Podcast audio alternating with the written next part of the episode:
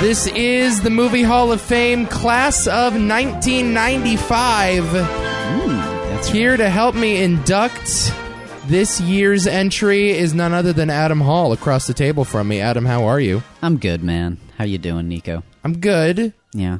This is week three of this experiment. I think it's going well. So far, so good, I think. I mean, I'm now totally gray after only 3 entries because this is the most stressful thing in my entire life. It's very stressful. you know, I'm, s am I- supporting a mortgage and a kid, and you know, and I'm getting married and all that other fun stuff, and I have to buy a new house as well, even though I just talked about a mortgage. Yeah, no, I'm doing a lot of. It feels like that. Deciding the best movie of a calendar year sometimes does feel like that stressful. it's at least as stressful as having a baby. Yeah, I would say that. This, yeah, I'll, I'll say that. Yeah. you're because you're killing your babies on this one, aren't you? That's an excellent point. When you have a baby, you're bringing life into the world. In this one, you have to decide Sophie's Choice style Ooh. which one to Ooh. give up. And then oh, the year when we get to Sophie's Choice is going to be the most meta goddamn thing ever. Yeah, I can't wait for that. It's going to be real Sophie's Choice that that podcast. Jesus. Um, Hey, oh. okay. Um, I will say, last week I feel like we are getting back on the right track. We were sort of given a layup in the year 1980, choosing Raging Bull as the victor. Yes. I've been starting to do these Twitter polls, and if you would like to participate, I'll put one up. Maybe what we should do is we're recording two episodes at once today, so we won't be able to pay this off for a couple weeks. We should see what the fans think. Yeah. We should give the fans a voice and announce it on the podcast every week. I agree. So uh, I'll do that coming up this week. But we did a poll on the Twitter account at TMT underscore media on Twitter. And you all voted, and you chose The Empire Strikes Back as the best movie of 1980. No surprise. No, I, I don't think it's surprising. It, it's funny that we didn't. It, it's so Raging Bull did get a second place with 25 percent. Wow, Empire had a whole 50 percent of the vote. Then The Shining, and then Airplane in fourth. Yes. Yeah, I guess when you leave it up to the masses, that is not a shocking result. But I have a feeling we're going to do that, even in the next couple of episodes we're doing here. I think even with this one that we're doing, it's pretty obvious what most people are going to pick. Right. But you know, I don't know. I don't get. Well, it's it's. Well, we'll talk about that, but it's not going to be my choice. Yeah. Spoiler. Wow, I don't know. I'm not sure. That that's going to. Ooh, if you want a hand in this process, do give us a, a tweet and vote on our polls. Again, that's at TMT underscore media. Princess Bride, Raging Bull are in the Movie Hall of Fame this week. A third film will join them again from the year 1995. the year of our birth. The year of our births. Yeah, the year of yeah the most Isn't that crazy? the most important year of our lives. Right. Yeah. I guess. I think by definition, I s- if that year didn't exist, we wouldn't exist. I, yeah, and this podcast wouldn't exist. Like if We're- we just like skipped over 2004, like whatever, it's the same life basically No, for yeah. us. pretty much. We don't. I don't care about all those newborns in, in 2004. Right. At all. It doesn't doesn't matter to me. Right, but if we if th- we just like time traveled through 1995 and pretended that year didn't exist, we wouldn't exist. so I think you're right. By definition, it's the most important year. Yes. Anyway, it's also the year of Captain Marvel. The new Marvel film. That's why we chose it. Because that's the year Captain Marvel takes place. Captain Marvel, by the way, a movie I have seen. Oh yeah, good for you. I haven't seen it yet. Abby has seen it. Yeah, what did she think of it? She's like, "Yeah, I liked it. It's not like the best thing ever, but I I liked it." I was like, "Okay, that's kind of what I figured." Yeah, it's uh it's kind of a piece of shit. Okay. It's sort of kind of a piece of shit. So it what, was what what, does that it even was. mean? Sort of, kind of a piece of shit. You go from like very vague to like absolute. What is what is that? Well, it's a Marvel movie, so there's just like a general level of decency to all of them. Sure. And it's whatever on all of those levels. The performances are fine, the script is whatever, and the direction is just a more gray version of what we've seen over the last five Marvel movies. They all sort of just look the same at this point, and that's what this is. It doesn't really have a distinct directorial style because the directors of the movie, who uh, previously worked on Half Nelson and other independent movies, uh, let me pull up their names real quick. Um, they, uh, let me, where's the IMDb here? Captain Marvel. uh, Anna Boden and Ryan Fleck. They did Half Nelson, another movie called Mississippi Grind. They're sort of weird choices for the job. Yeah. I'm not really sure why they were chosen for this in the first place. Don't they do that frequently though with Marvel movies? Well, I think the Russo brothers sort of changed the trajectory for them because at first they were hiring like the John Favreau's of the world and the James Gunn's of the world who are a little more distinct visual directors. And then the Russo brothers come in who only did TV work before Captain America. Um, what is it? The Winter Soldier part Yes. two they directed. And it shows in their Marvel movies that they only did TV work. Right. Well, it's a TV sensibility. And I guess you can make of that what you will. But it worked well for them because the Marvel movies are a TV show. so they hired more people that I think would be able to lend some sort of voice, but nothing too distinct to ruin the product that people have come to expect. The- I did. Did the producers even see Half Nelson though? No, I, I mean, I don't know. Clearly not. I mean, there's nothing visually striking about that movie at all. No. Even from an independent spectrum, I couldn't really tell you who any of those guys were. It's just a bunch of indie people making an indie film. Could Right. have been anybody. It's a good movie, but I mean, I mean, I don't know what sticks out about that movie from a directorial standpoint. No, the writing is good. Yeah, yeah. And same with Mississippi Grind, which I would recommend that everybody watch because that movie is so good. But that's just like a quirky buddy comedy about gambling. Mm-hmm. It's not like a blockbuster. It's not one even in even though like it has two big movie stars in it, they're not really, you know, heroic. Sure. They're not really like larger than life personas on screen. So again, I don't know why these are the two choices other than the fact that they just wouldn't color outside the lines too much, which is what Disney and Bob Iger want. so they didn't do that here, and I'm kind of upset that they didn't do that because what we got was basically just another version of the same story. Yeah, well, they're all the they're, they're they are all the same movie. Yeah. and I don't know why people are this excited to keep going to to, to get them. It's not even presented differently, right?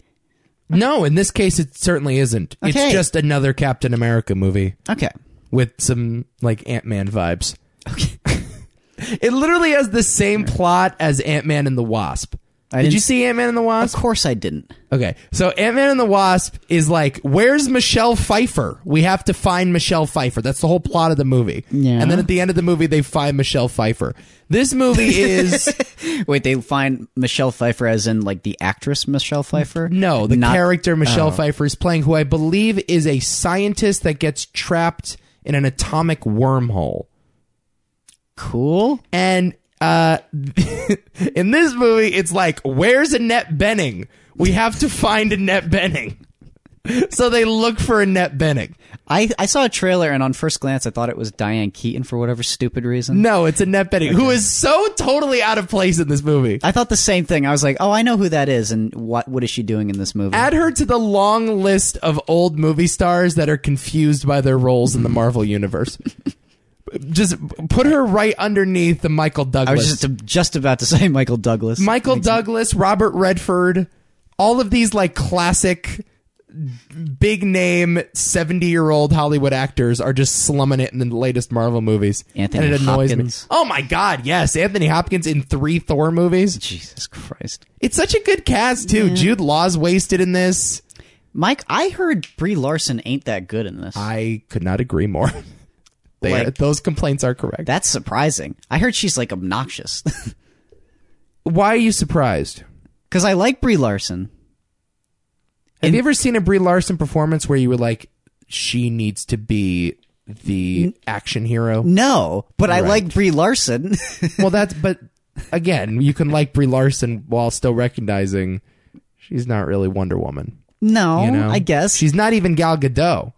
Like Gal Gadot is more of a he keeps mispronouncing I'm her not, name. dude. He literally is mispronouncing her name after I've, I've shown him a video of Gal Gadot saying Gal Gadot, and he still. so Gal, Insists. so Gal Gadot Oh my God. um, is like an ass kicking or at least a convincing ass kicking superhero. Sure. Brie Larson not that type. I don't know. It, she, I looked at her. She like she she right now she looks fine. I suppose for the part she I doesn't. don't think she does either. I I, I Eh, disagree. I don't know. if She looks out of place. I just heard that her performance was just not that great.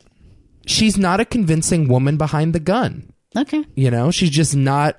I- I- As I say, she's not Gal Gadot. She's not Chris Evans or even Chris Pratt. She's just sort of this weird, quirky performer that wants to be meta, but the movie doesn't allow her to be meta.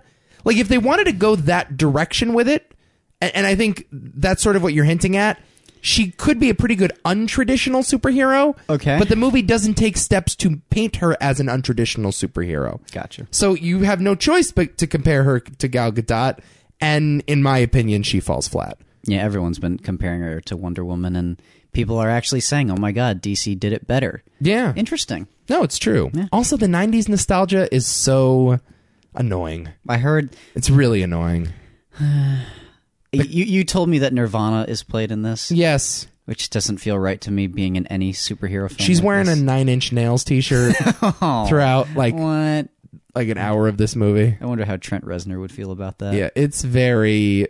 I don't know. It's very like surface level nostalgia. It's not like the type of nostalgia that understands what made the '90s great. It's just the type of nostalgia where it's like, oh yeah, these were songs that you might have listened to 30 years ago. Let's play them again, completely out of context. Okay. It's just very on the nose. Like Brie Larson at the end of this movie in the climactic scene is kicking all these asses on a spaceship because the movie takes place in outer space kind of and the no doubt song I'm just a girl is playing in the background. I heard that. And it's like, bro, can we be a little more clever, a little more subtle about this? No, I heard that that's uh, I- everyone's actually been talking about that uh, action sequence specifically, and yeah, I'm, I was, I was, uh, yeah, I think I only heard negative things about it. Yeah, no, it sucks. Yeah. It sucks. This movie sucks. All right, Also the social commentary is very he- heavy-handed. It's it's a Marvel movie. Like this is this is not your outlet for social commentary. It doesn't work. It simply doesn't work. I'm sorry. Just be a fun movie, man. Just be Guardians. Yeah. It made me just long for Guardians even more. Those are the only movies that work for me in this I whole know. series. I'm getting sick and tired of any sort of agenda. It doesn't. It did. It doesn't work in tentpole movies like this for me. I don't because I don't think it, they anyone behind it really believes what they're saying. ben Mendelsohn is good I heard. Yeah. as a guy with a mask on his face the entire movie. So what? He plays the Skrull Lord Okay. I don't know. Talos. I don't know. That's the name of the character. I had a friend who really wanted to go see it with me, and I mean, I guess I, I would see it just to hang with him, but uh, Jude Law plays Jan Rog. the, one of the villains in the movie. Spoiler. Yeah. It's so dumb. He's a Kree. They say in, in Guardians of the Galaxy that the Kree are evil. It's not a spoiler. Oh, is that right? Yes. Oh, that's what the Kree are from. If you're not- oh, that makes sense because the collector was was that his name? Not the collector. The the other Ronan? Ronan the what is The he? Accuser. The I love that name by the way. the accuser. Ronan the accuser. Yeah, pops up in this movie. Okay. There you go. There And you he's go. like talking to Jude Law at the beginning, and I was like, "Oh, I know that character from something, but I couldn't remember if he was a good guy or a bad guy." oh, he's a bad guy. He's Okay. a bad guy. Well, that makes sense. That sort of spoils the movie for you then. Who gives a shit? Anyway, in honor of Captain Marvel, here are your nominees for the 1995 Movie Hall of Fame. Only one of them will get inducted, Adam Hall. The nominees, as drafted last week Babe, The Usual Suspects, Before Sunrise, Toy Story, Seven, and Heat.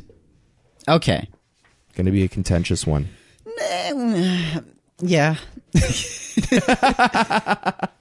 Buckle in, ladies and gentlemen. Not for the first two. Maybe for the yeah. yeah, Okay. Yeah.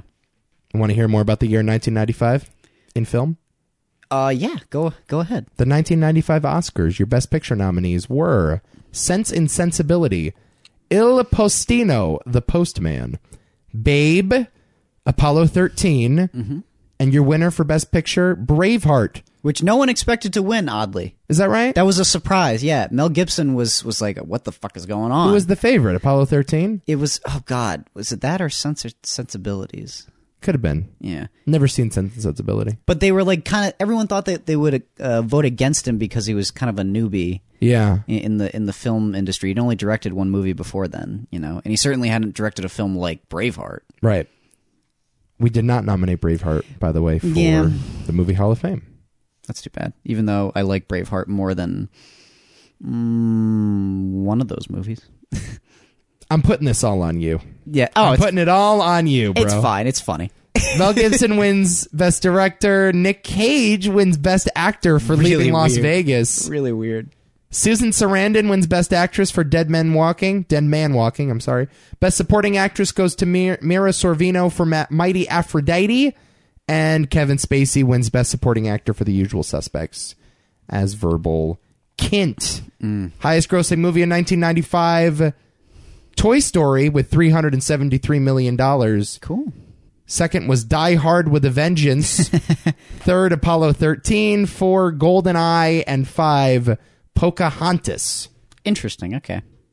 I'm also upset that we didn't get Apollo 13 on there, even though you couldn't care less about that movie. Again, I, I blame you, bro. Again, I kind of. Eh, I think You I'm- need to accept responsibility. You're the one that wanted to nominate the quirky rom com and the movie about a talking pig. Quirky So don't. So rom-com. look, bro. Don't come at me being like, "Why isn't Apollo 13?" My thoughts on Apollo 13 have been made clear. Yes, I know. I still think both of those movies You are s- better than Apollo 13. You still wanted to put the fucking talking pig movie on. I like that better than Apollo 13. Only one movie from the year 1995 is on the National Film Registry, or I should say, one feature length motion picture on the National Film Registry. That movie is. Toy Story. Correct. Some other movies that we did not nominate that I regret not nominating, or at least were in consideration The Quick and the Dead, Marty Scorsese movie with Nick Cage, Friday, starring Ice Cube, Die Hard with a Did you Vengeance. say the Quick and the Dead? Marty Sc- Martin Scorsese? What the hell are you talking about? Quick and the Dead is a Sam Raimi film that takes place in the Wild West, Which one's the Nick, the, uh, bringing out the dead. oh, Bringing Out the Dead. Oops. like completely different films. Oh, I'm sorry. Oh, I, me- I messed that up. it's like wait, wait, wait, what? What? Oh, right. What? I've never seen The Quick and the Dead. it's okay. Oh, yeah, Bringing Out the Dead. I like Bringing Out the Dead, though. I don't. Okay. But that's fine. Well, Friday also came out that year. Die Hard with a Vengeance, Mm, I love that one. the second best Die Hard movie. Accurate. Wow. Fist bump. Agreement. Yep. How, how do you like that? Nah, it's not even a what, like what else? Well, people like Die Hard too. yeah, people even like Die Hard Four. You know what they don't like? What? Die Hard Five. No. That that film can go fuck itself. Braveheart again doesn't get on there because you neglected to nominate it. Same with Apollo 13, Pocahontas. Pretty good movie. Clueless, I've never seen, but has gained sort of a cult following as a comedy in It's recent decent. years. It's okay. Clockers, Haven't seen it. uh, Mallrats, Haven't seen it. Get Shorty. Okay. Good movie. Pretty good uh, action comedy. Leaving Las Vegas, as we said, Nick Cage wins the Oscar for it. It's a great movie I never want to see again. Ace Ventura, When Nature Calls. Terrible movie with one great scene. Yes. the American president. You just saw recently, right? Mm-hmm. Good one. Shouldn't be nominated though. Also starring Annette Benning. Yes, I know. Love that movie. Aaron Sorkin, early Sorkin, Early, yeah, that's right. Mm. Er, laid the groundwork for one of my favorite television shows of all time, The West Wing. Oh, You basically the, the entire cast of the American president is in The West Wing in some capacity, besides Michael Douglas I was just and about Annette to say Bening. Michael Douglas. But Martin Sheen plays the chief of staff and American president. He goes on to play the president in The West Wing. A lot of similar characters, a lot of overlap. cool. I have not seen The West Wing again because I don't, I don't watch television. Yeah, and you're wrong to do so. Jumanji, Ooh, Jumanji. one of my favorite movies Fucking from my love childhood. Jumanji. yeah. Not starring The Rock and Kevin Hart. That's that's when we should revisit, by the way, because we've been talking about revisiting certain films on another show. Yeah. that's not a bad one. We could do that. Yeah, it's not bad. And uh, Casino, Yeah, not on the list. I like Casino. I know you don't really care for the. I Casino. don't, just because it's basically Goodfellas karaoke style. So what? What's wrong with that? I don't know. just, I, uh, I've seen it before. If no, listen, if Goodfellas didn't exist, I'd love Casino. But it's the same movie, same tone, same style, same actors. For God's sake, Sure. Yeah. Yeah. She's great in it. What about I was just about to say? What about Sharon Stone? Sharon Stone's awesome in that movie. What about James Woods as a scumbag? Pretty good in that movie. Sharon Stone Oh steals my the show. god, I fucking love Sharon Stone. Pesci is sort of like a parody of himself at that point, though. I will admit, and this is funny coming from me. Uh, the amount of f words in that film is obnoxious. It is pretty crazy. Like I remember watching it with my brother for the first time, and I'm like, I can't believe I'm saying this. I I don't like the amount of swears in this movie. Yeah, it a- takes you out of it. It's annoying. It's the first time I've ever said that about any film because usually I'm a big proponent of you know profanity and you know over the top. You're a big violence. user of profanity. Oh yeah. Well, I, I I need to fix that. But yeah, You need to fucking get that together, bro. fuck you, Nico. Um, The fuck you talking about? That's what I should have said. God damn it. fuck you, you Jew motherfucker. Love that line. Do you have to use so many cuss words? Casino. that's not. That's a completely different film again, but you know it's, it's appropriate. Yeah, until I saw Wolf of Wall Street, I I didn't realize how much excess Martin Scorsese was capable of. That's his biggest flaw, and we'll talk about that in the coming weeks as well. Is that he can some sometimes get a little too excessive. I sometimes like the excessivity, if if that's even a word. Um, but uh, yeah, other times it, it is a bit much. I agree. Yeah. Like in Okay. bringing out the dead, kind of stylistically, I suppose. My opinion is that we nominated the wrong movies, but that's just me. I just want to make that clear. Oh, you're probably right. This one was a fun one just for me, though. I believe we nominated the wrong ones. Okay, let's start with Let's a, skip- a debate, shall we? A, de- a debate. Let's start. Let's just start with it. What do you mean? Babe, Oh, Babe. Babe. Oh, you don't like Babe babe, baby. I don't not like Babe. It's just why is this on this list? because it's great. Directed by Chris Noonan, written by Chris Noonan and George Miller. One of your favorites. yep. You would have sex with that man if given the opportunity. I have had sex with that man. starring James Cromwell, Christine Cavanaugh, and Hugo Weaving, made $254 million worldwide upon its release, nominated for seven Oscars! Sure. 7 I'm fine with that. It's a great movie. Best film editing, best art direction, best adapted screenplay, best director, best supporting actor for it- James and it Cromwell, won. best visual effects, Yeah. and finally, best picture. I've said this. I don't think it's the worst movie to ever be nominated for Best Picture, but it's certainly the most random. I don't think there's ever been a more out of place movie in the Best Picture category ever. I'm fine with that. Right? what is this movie doing in a Best Picture category? It's a because it's a great movie. Fun fact, by the way, uh, when George Miller was trying to figure out how to g- do proper visual effects to get the mouth, the uh, the the pig to actually talk, to make that convincing, he consulted a f- filmmaker by the name of uh, Stanley Kubrick in order to make it work. So yes, Am I supposed to be impressed by that? that's pretty. Stanley Kubrick had a hand in this movie. Is that Stanley what you're saying? Kubrick had a hand in Babe. God damn it! won the Golden Globe for Best Motion Picture Comedy or Musical. Number 80 on AFI's Most Inspiring Movies list. Mm-hmm. Adam, why the fuck are we talking about Babe? and what's the obsession with. Seriously, what is the infatuation with this movie among you and critics? What do you mean? It's a charming, delightful film. How does this movie get nominated for Best Picture and Toy Story doesn't, is what I'd like to know. Yo, don't even fucking start with me. Don't even start. I'm not ready to have this conversation. It's too early in the day, bro. Uh, I mean, I mean, I can see. I guess I can see from the Oscars perspective why it gets nominated. I mean, something like Toy Story is so radical and new that they're not ready to, I guess, accept it. Whereas something like Babe is more in line with the Oscars wheelhouse, I suppose. I mean, again, like i- i- in, in terms of the type of film that, that it is, as far as like the way it's structured and made and everything like that, how fluffy the movie is, it, it's closer to an Oscar film at that time Is it a better movie? uh, I I put it up there with Toy Story. I love Babe. I'm not gonna. I'm, We're not Okay. going. Don't worry. We're not going that far with this. You can you can rest easy. But I have a theory. What's- I think you're just a big George Miller stan. no, I, have no. well, I, th- I don't I don't even think it's George Miller. I think it's just because this is one of the earliest films I ever saw. Okay. and I actually saw it very recently before I became like a big George Miller fan, and I was just like, wow, this movie. I I I, I miss this movie. I really really missed it. I watched it with my parents and my brother, and we're even my older brother who's 27, and he's just like, Fuck! I forgot how good that movie actually. It's a delightful was. little it's movie. a delightful, inspiring, and just it's just a it's you bundle up in, into a couple blankets and watch it, and it's just it just makes you happy. It's delightful. Yes. It has a delightful performance by James Cromwell, who is Mm-hmm. one of our great character actors. When I think of James Cromwell, I think of him dancing in front of a pig. God damn it!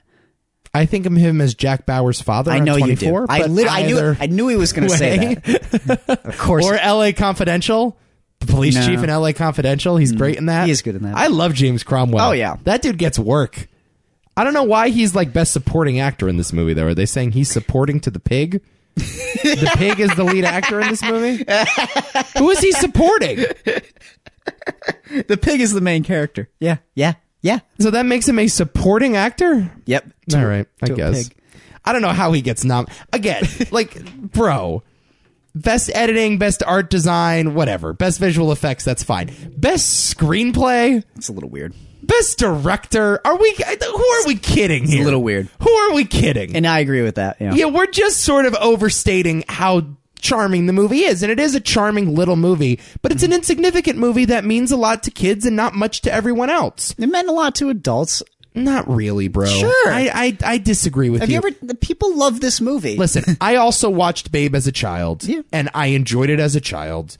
I don't remember much from it because I didn't w- rewatch it as much as I rewatched Toy Story.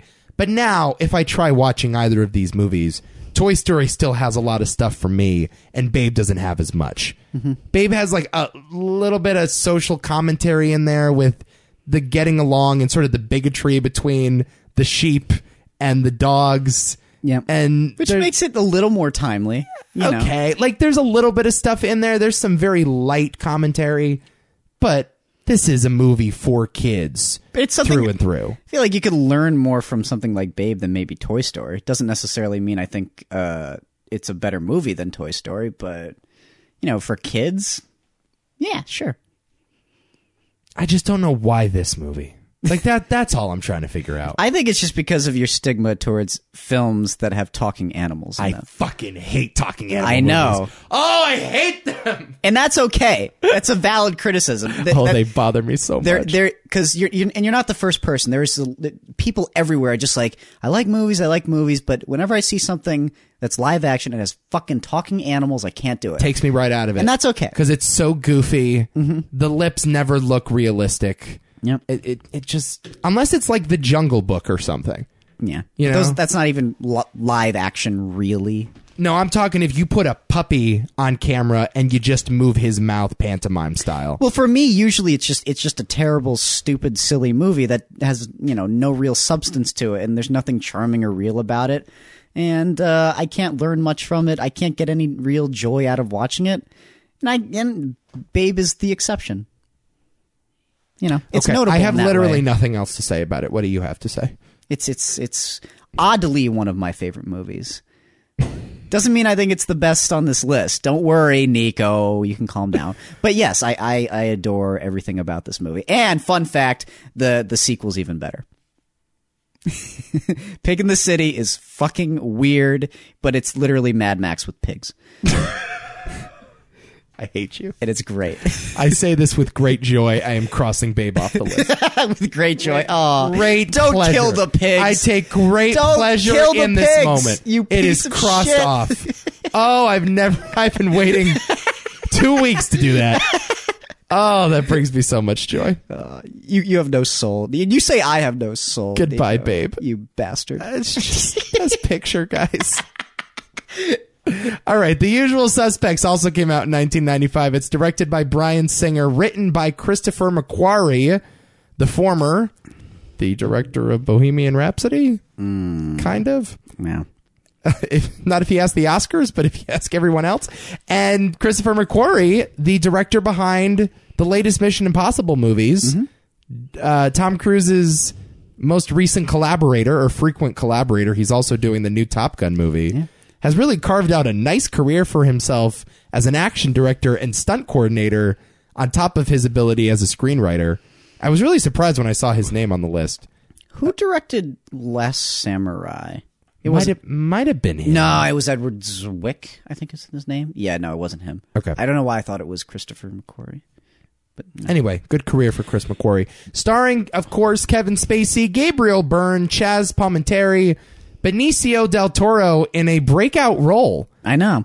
I, I didn't really do much before this. This was the movie that brought him into the public's attention. Kevin Pollock, Stephen Baldwin, the worst Baldwin, and Giancarlo Esposito, future star of Breaking Bad, grossed $34 million worldwide, nominated for two Oscars, including Best Supporting Actor and Best Original Screenplay, won them both.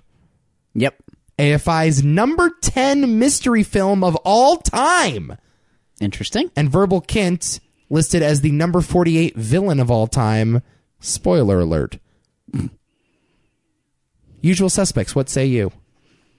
Yeah, I like it Okay. Well, why don't you seem so enthusiastic? because I'm really not that enthusiastic about it. This is my least favorite film on the list. Wow. Yeah. Okay. I could I sort of put it on there at the last minute over Braveheart and Apollo 13. Mm, And I disagree with that. You don't agree. You think both movies are better. Significantly better. Okay. Here's my argument. It's a culturally significant movie Yeah. and that's part of it. I would say Braveheart isn't? I would say it's probably more fondly remembered than Braveheart by the popular audience. Yeah. I do. That's an argument for another day, I suppose. I do. I, I, I just think it's a just sort of visually, if you see that poster, it's a very iconic movie poster.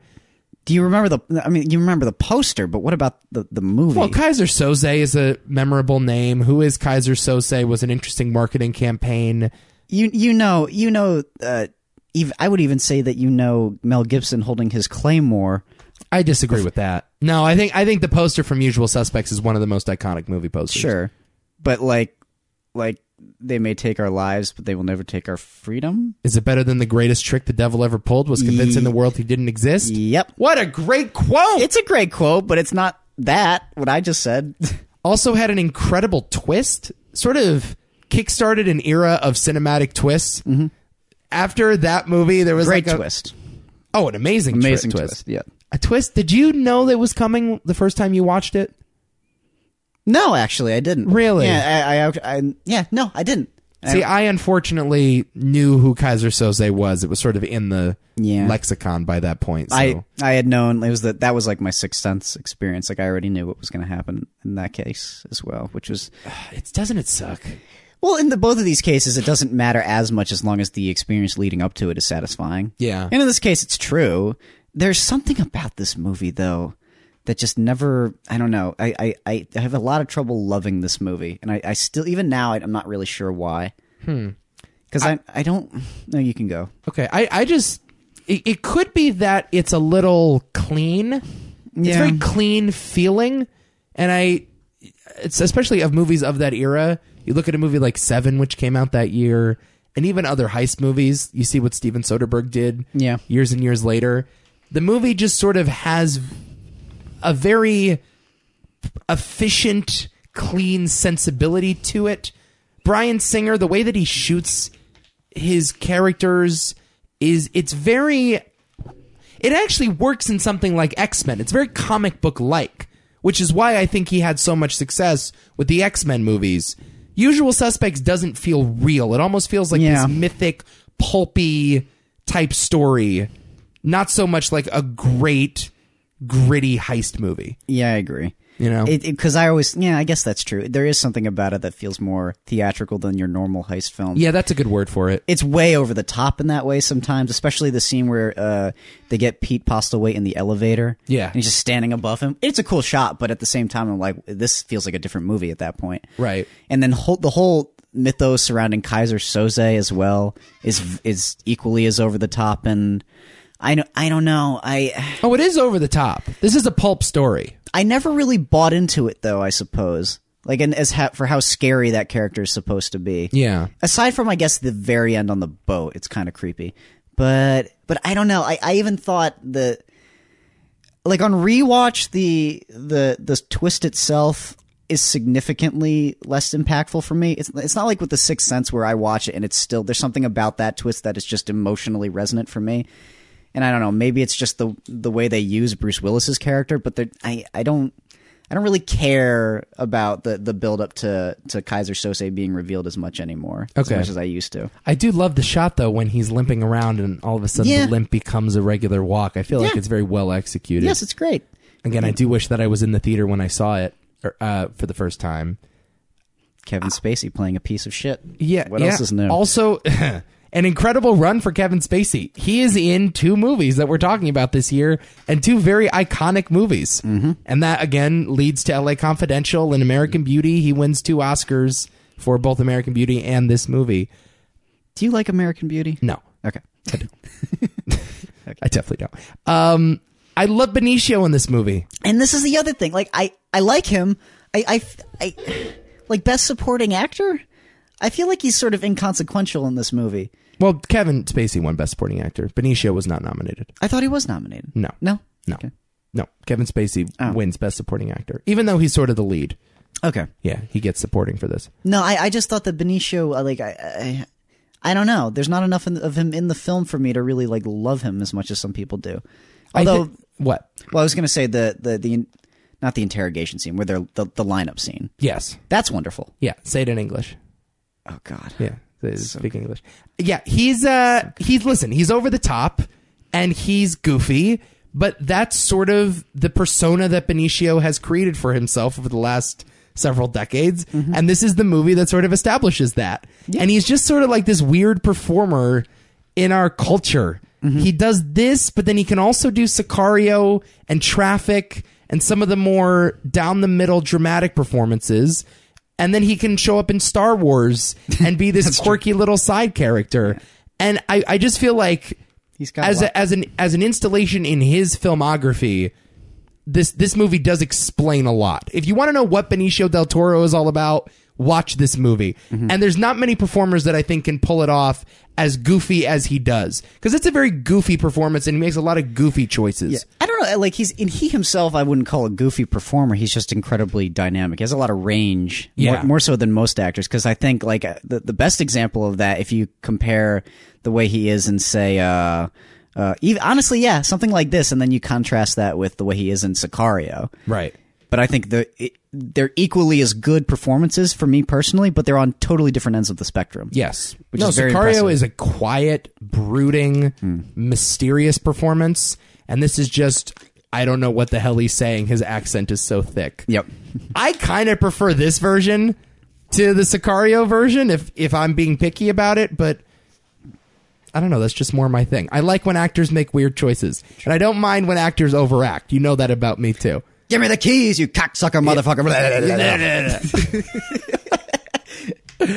The movie actually is one of those title came before the story movies. it is. It is. Okay. So the Casablanca quote round up the usual suspects. Oh. I guess Brian Singer was reading an article about Casablanca and it was titled Round Up the Usual Suspects. Okay. And he's like, "Oh, that would be a great idea for a movie." Brings it to Christopher McQuarrie, who he he had been collaborating with for a number of years, and they thought up this idea about five guys in front of a police lineup. What is their story?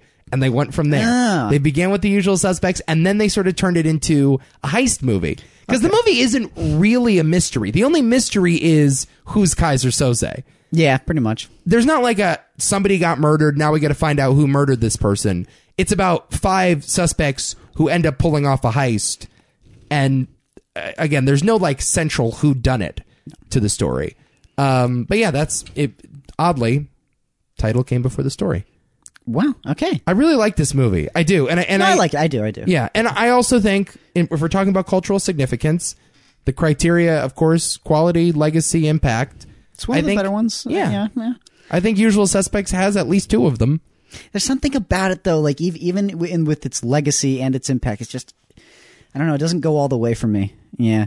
Okay. N- not even not. And there's another film on this list which we're, we we might debate a little bit, but even that one, there's just uh, there's something about with how good that one film is that just honestly for me overcomes those other two. Yeah. Where I feel bad not not you know sticking it above usual suspects. I don't know what it is. Just there's this is one of those films that I like I do like, but it almost fits into the category of I appreciate it more than I actually like it. okay You know what I mean? I could, I could definitely see that. Yeah. All right. Frustrating. Usual suspects. There Good, it mo- is. no, good movie. Good movie. Yeah. Good. Before Sunrise. Yeah. Directed by Richard Linklater, written by Richard Linklater and Kim Kreisen. Believe it or not, the script was brought to Linklater, and then he and Ethan Hawke basically rewrote the whole thing. Isn't that the story? No. It's not. No. So my Wikipedia reading was totally off. Uh, well, okay, so, well, kind of. You're you're sort of right. He like it's Linklater's idea because Linklater it's it's semi autobiographical. It was it was based on a woman that uh, Linklater met when he was on vacation or something, and he started writing it, and then he gives it to Ethan Hawke, and Ethan Hawke says the script sucks, and then they start writing it together. So it kind of yeah. See, what I understood is that the studio presented Linklater with the script, and it wasn't a romance. No, that's It was, and so, and Linklater's exact words from again what I read on Wikipedia, take that for what you will, was if this was just an original script and it didn't have anyone else's name on it, I probably couldn't have gotten it produced. okay. So it th- it might have just been like one of those instances where the framework for the story exists and maybe like the title exists, but him and Ethan Hawke just totally made it their own thing. Yes, now that could be true. Yeah. Yeah. And my my feelings on this movie, by the way, this is Richard Linklater's best movie. Whoa. This is his best mo- movie, I think, by far. Whoa. I mean, uh, Whoa. what would I put above that? Jesus, I don't know. I really don't know. It's also the best romance film ever made. Okay. Um here's my opinion. I don't think it's the best before movie. Do you go before sunset? I go before midnight. Okay. I go before midnight. All right. I do. I That's think there's something about where those actors are in their lives, the maturity of it. It's a lot cleaner than Before Sunrise, and it's a lot more polished. And it's funny. Ethan Hawke's such an interesting actor, and I I- I could do two hours talking about Ethan Hawke on a podcast. He starts out with Dead Poets Society, shows up with Reality Bites in '94, and that's sort of like the oh Ethan Hawke is here and he's a heartthrob. Yeah. And then in 95, he does this movie, and it seems like the next 20 years of his career were a sort of like a, a rail against reality bites. It's almost like I'm not a heartthrob. I want to do the gritty independent thing. Yeah. I want to be in training day. I, uh, he bounces around all of these, frankly, pretty shitty independent movies for the next 30 Sure. years of his career. And it feels like just now, the Before Midnight Ethan Hawke and just last year, the first reformed Ethan Hawke are the fully realized version of him as an actor. Okay.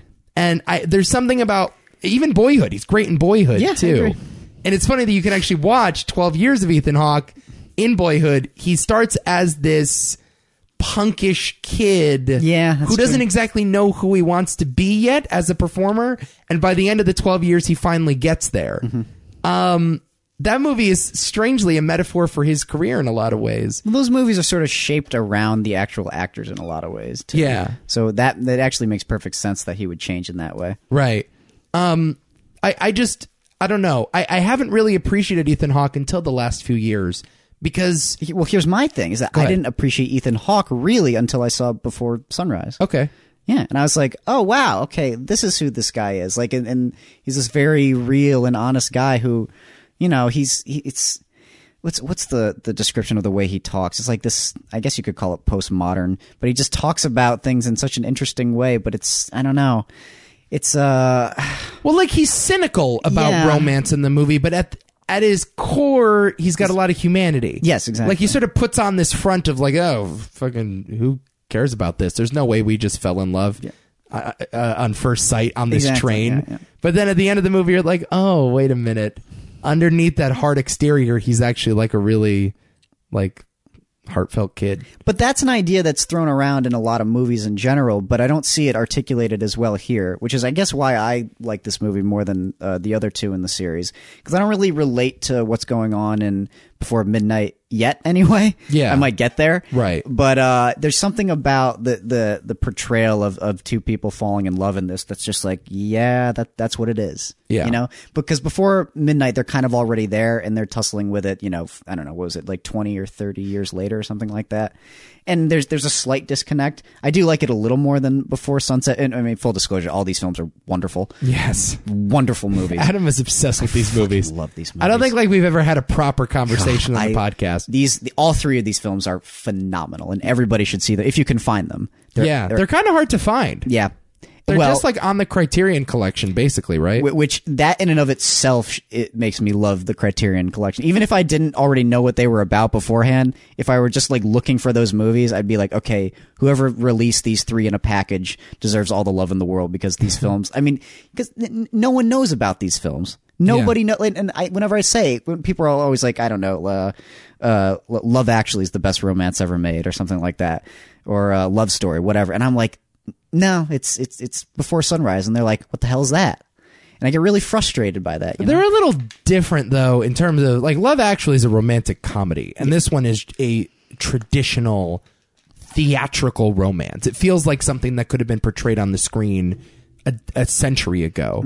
The newer sort of sensibility of romance that you see in Love Actually and other rom coms, When Harry Met Sally or Sleepless in Seattle or whatever, like that's a that's a different movie. They're in Yeah. different leagues, and I don't think it's really fair to compare them. I guess in broad strokes, the best movie with a romantic plot at its center. All right, this is in the conversation, sure. We should mention, by the way, the plot: Ethan Hawke, Julie Delpy. You don't, no, no, no, no, no, no. What do you mean plot? Right, good point. There's no plot. What happens in the movie? They walk and they talk. That's the whole movie. That's the movie. the movie. Ethan Hawke, Julie Delpy meet each other on a plane and they talk for two hours On a train. on a sorry on a train and talk for two hours. Yes. That's it. That's the movie. And they walk around uh, Vienna. Yep, That's the movie. and that's the movie. And we just we literally just watch them fall in love through their conversations and, and just just mutual understanding of one another. Right. It's so it's weird because it's so real and smart and honest and and it's like you just kind of get it. Yeah. in, in ways that m- movies couldn't even dream of of, of, of forming something. You know, I, d- I mean, Jesus, like because I th- I I think of like movies like Interstellar, which are playing around with themes of love. And Yeah, it- but again, it's not. Like I know the it's same not the same. ambition. I know it's not the same movie, but if you're if you're talking about like like like the power of love, it's just like you're such a sap, bro. I know. You're such a fucking sap. This listen. This is a great movie. Is it Linklater's best movie? Again, I think You what do you say? I think Before Midnight's better in the series. I think Dazed and Confused is a better movie. straight No! up. yeah, I See, I do. disagree with that. Yeah, I do. no. I think Dazed and Confused is better. I wouldn't put Boyhood ahead of it. I wouldn't put. No, I, I I mean if you show You Days seen Tape? uh no, I haven't. Tape's pretty good. Yeah, here it's really Tape is lit. No, Dazed and Confused is like uh, I think all the before films are better. I don't think they're as iconic as Dazed and Oh, Confused, certainly not. but Dazed and Confused is not as remembered as fondly by the generation it's about. Fun fact. Well, I guess And that's the but it's painfully accurate. That movie is painfully accurate Is about it? that genre. Oh yes, about stoner culture. Yes, Mm. no question. I I would honestly point to Slacker as a better representation. Oh of my it. god, you're such a hipster. and, and Slacker's not even close to being as good as any of these films we're talking about. But you know, and I, I now now now I'm talking down about fucking Dazed and Confused. I don't want to do that, Nico, because I love Dazed and Confused. I just I just don't think they they come even remotely close to the level of quality that we get in something like Before Sunrise. Like I've no thing is I've never seen anything like Before Sunrise before, and I'm never going to see anything like it ever again. Aside from those other two movies, Okay, here's my question. Yeah. Are we going to have to nominate all three of these before movies? Are you going to No. actually do that? no, I- Okay, I, we're not going. Well, it, de- it depends though. It depends on what came out in that year. That's the thing. it just here's the thing I, for people that have seen them they love them it's As they not a should. movie with much of a legacy to it like No. you gave me shit for broadcast news I agree. a few No, weeks I- and that's- ago that's the thing. and it's like broadcast news is more significant culturally than these three movies by a mile It's pretty close. oh fuck up by the way yo broadcast news is on the other day Yeah. on hbo put it on halfway through i was stuck Stuck for an hour and a half. What do you want- Dude, do that you- movie's so good. Do you want me to? T- I I like that that, movie's so good, bro. You're right. Dude, we sold that movie so short. That movie's great. I know it's a There's great not movie. one wasted scene in that entire movie. Yes, it's a fantastic oh movie. my god, that movie's incredible. I will go as far to say I love that movie.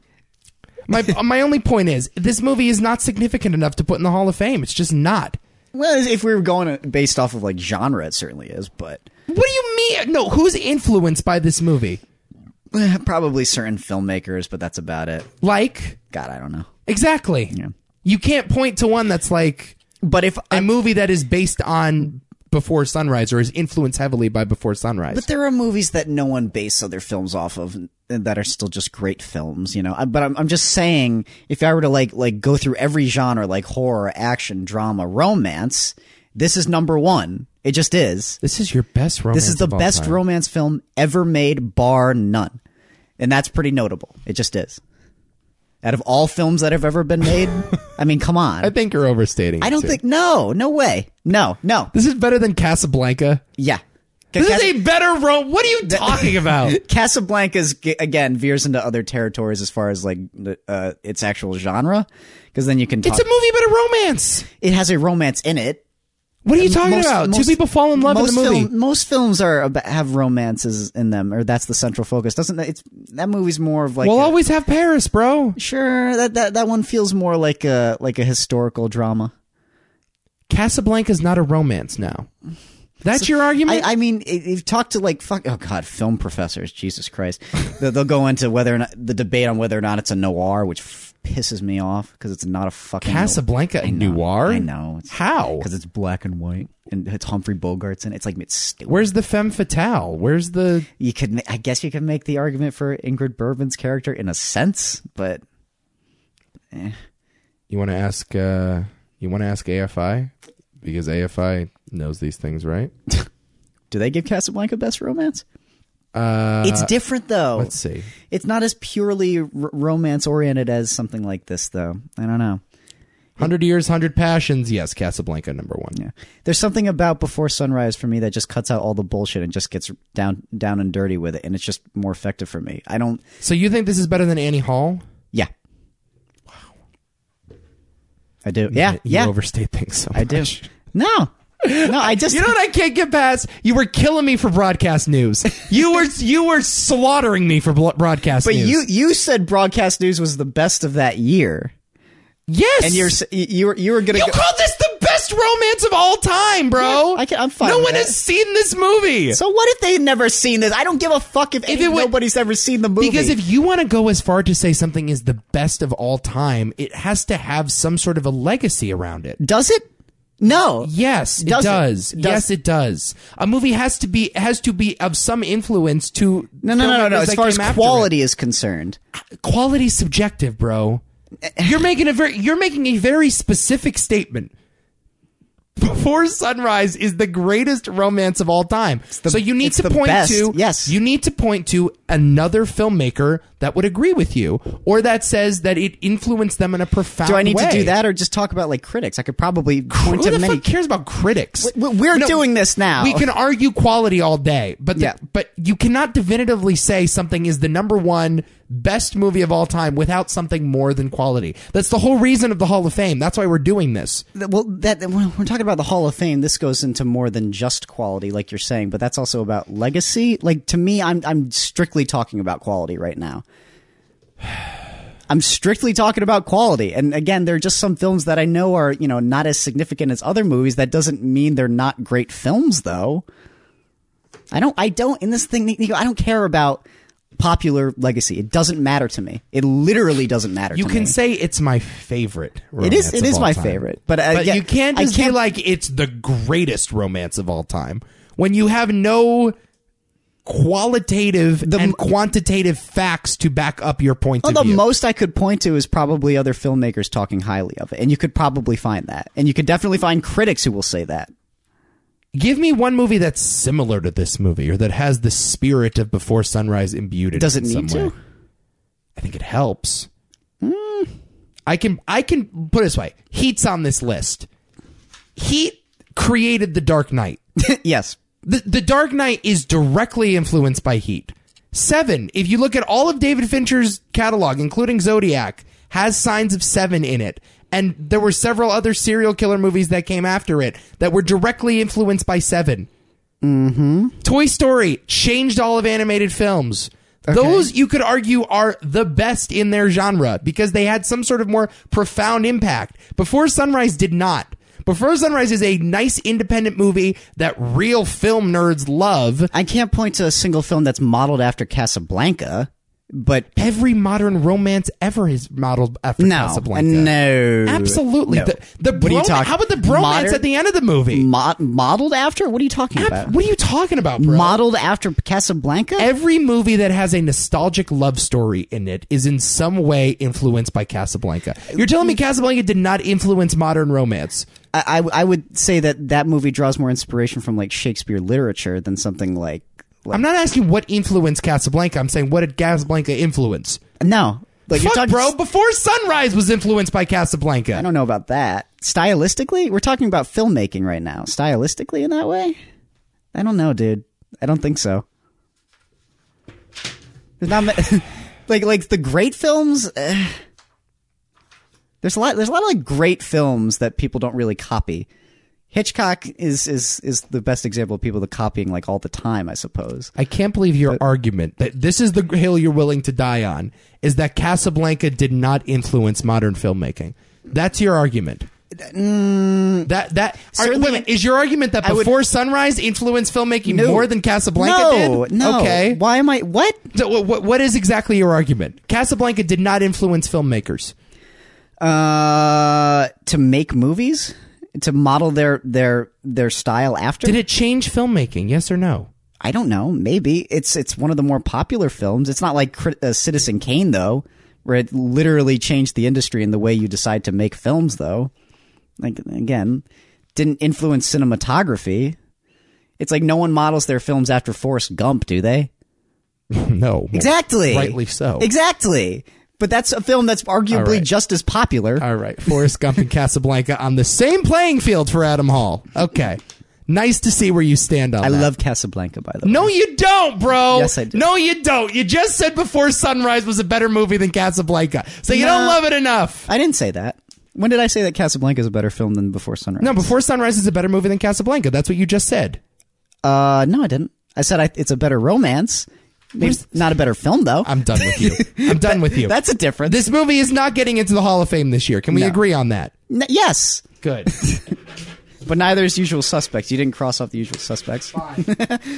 They're all gone. Man, you make me so angry. Why do you make me turn on movies that I like? You always overstate it.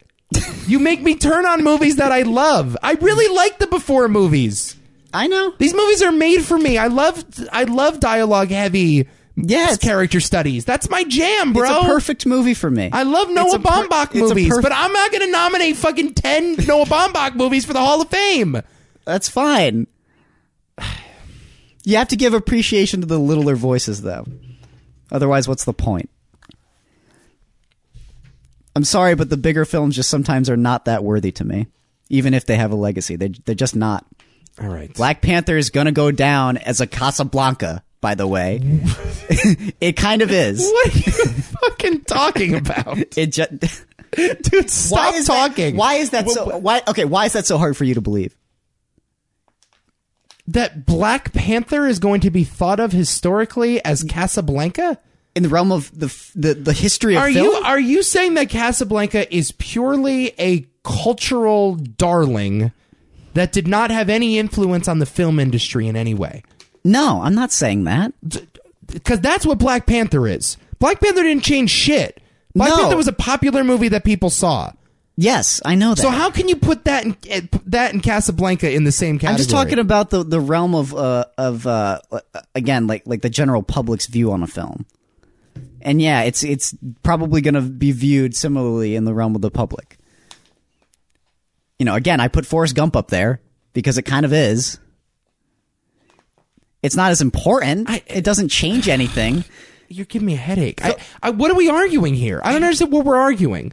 Your is your argument that Casablanca is not one of Hollywood's great films. It is No. simply a film that is beloved by audiences, and its legacy starts and ends. Do there. we always end up talking about different things? Because I feel like I I think- think no, I'm I- talking about I something completely. think I think we are. I think we are. because I'm I'm not I'm strictly talking about the public's view. You're talking about like like the the cinema like the actual like Well, what I'm saying is that it- filmmakers saw the film and wanted to make movies. Yes. because- yeah. Yeah. Okay. Yeah.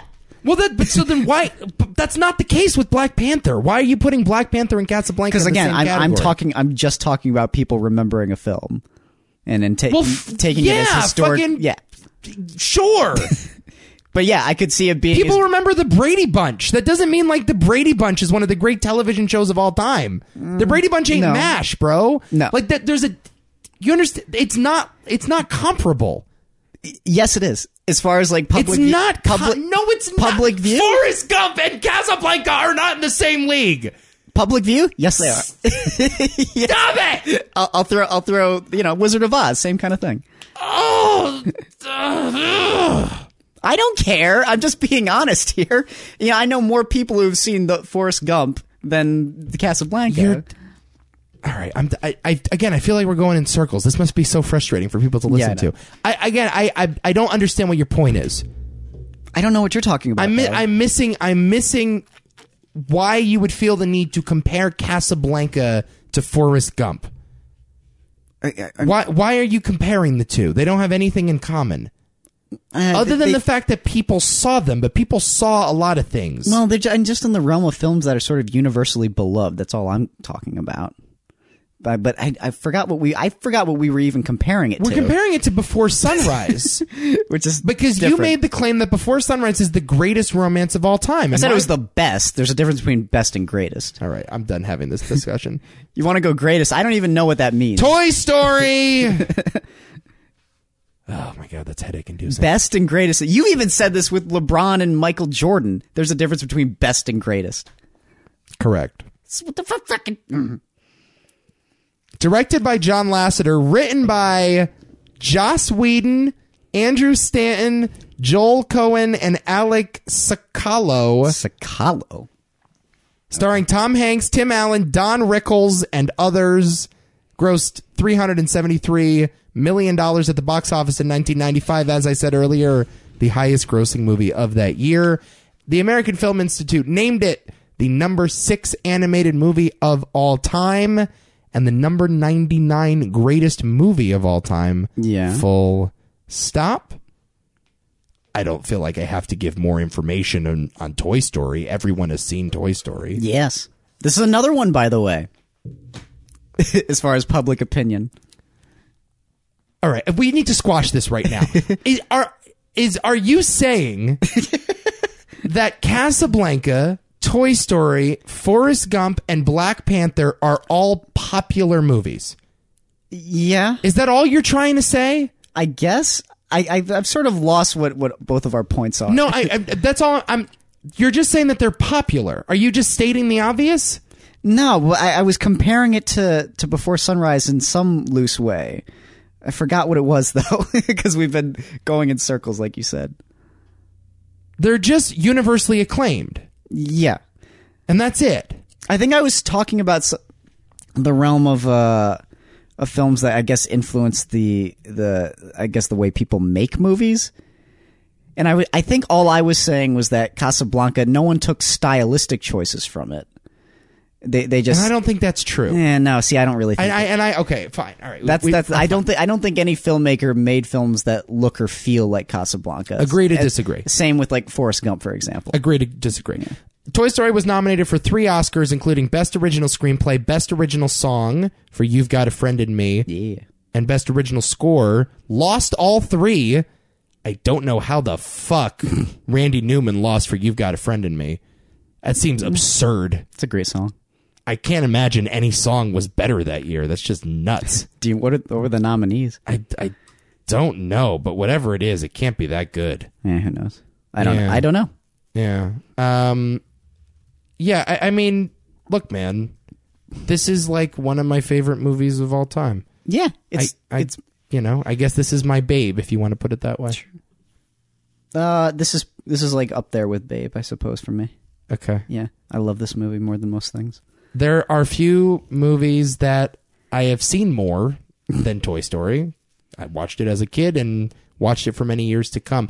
The song Colors of the Wind from Pocahontas won Best Original Song that year. Ow. Ugh. Dead Man Walkin' by Bruce Springsteen. Okay. Okay. Moonlight from Sabrina. Moonlight. Dude, how does You Got a Friend in Me not win? That's insane. That's like the song. That's one of the great bad calls. One of the worst calls in the history of the Oscars. So here's the story about Toy Story. John Lasseter, who has been working on Toy Story 4, but I think just like left the project, right? Because there was like sex abuse allegations. Against him. Yeah. Yeah. yeah, That's that, right. isn't that what happened? He was going to direct it. Yeah, I think he got fairly far along in that process. Okay. Yeah. So John Lasseter works for Disney, pitches this idea called the Brave Little Toaster. Which I is love that, the bra- the Brave Little Toaster. right that I short love film that movie. Yeah. that short Pixar film. Pitches it to Disney. Disney not only says no, they fire him.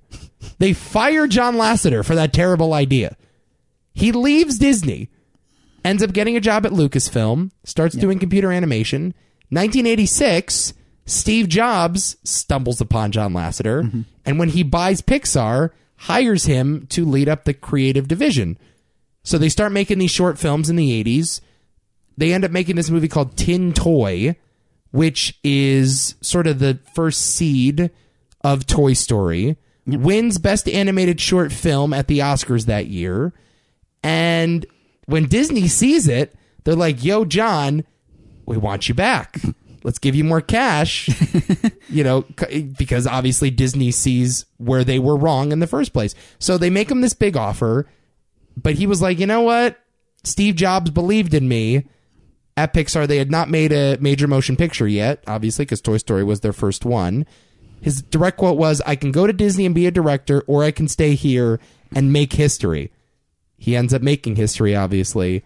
Pixar ends up getting bought out by Disney, and now every animated movie that is released is in some way influenced by Pixar's animation style Yep. um, this movie changed animated movies forever. And there were a lot of great animated movies that came before it, Yep. but none like Toy Story, I would say. For better or worse, it has the greatest legacy I would say of any film on this list. Yes, Absolutely. by a mile. And I mean, it, the, the way to come out of the gate swinging. Holy shit, this movie's awesome. Yeah.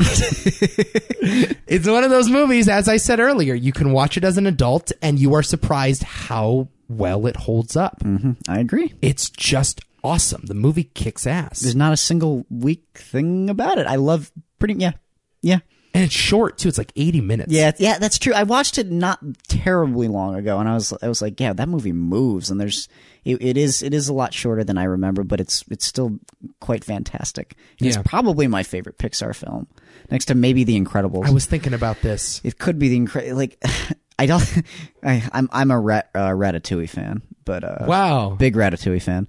Um, but yeah, for me, it's usually it usually comes down between Toy Story and uh, The Incredibles. But the thing is, the the other Toy Story films should not go un uh, unnoted because they're Yes.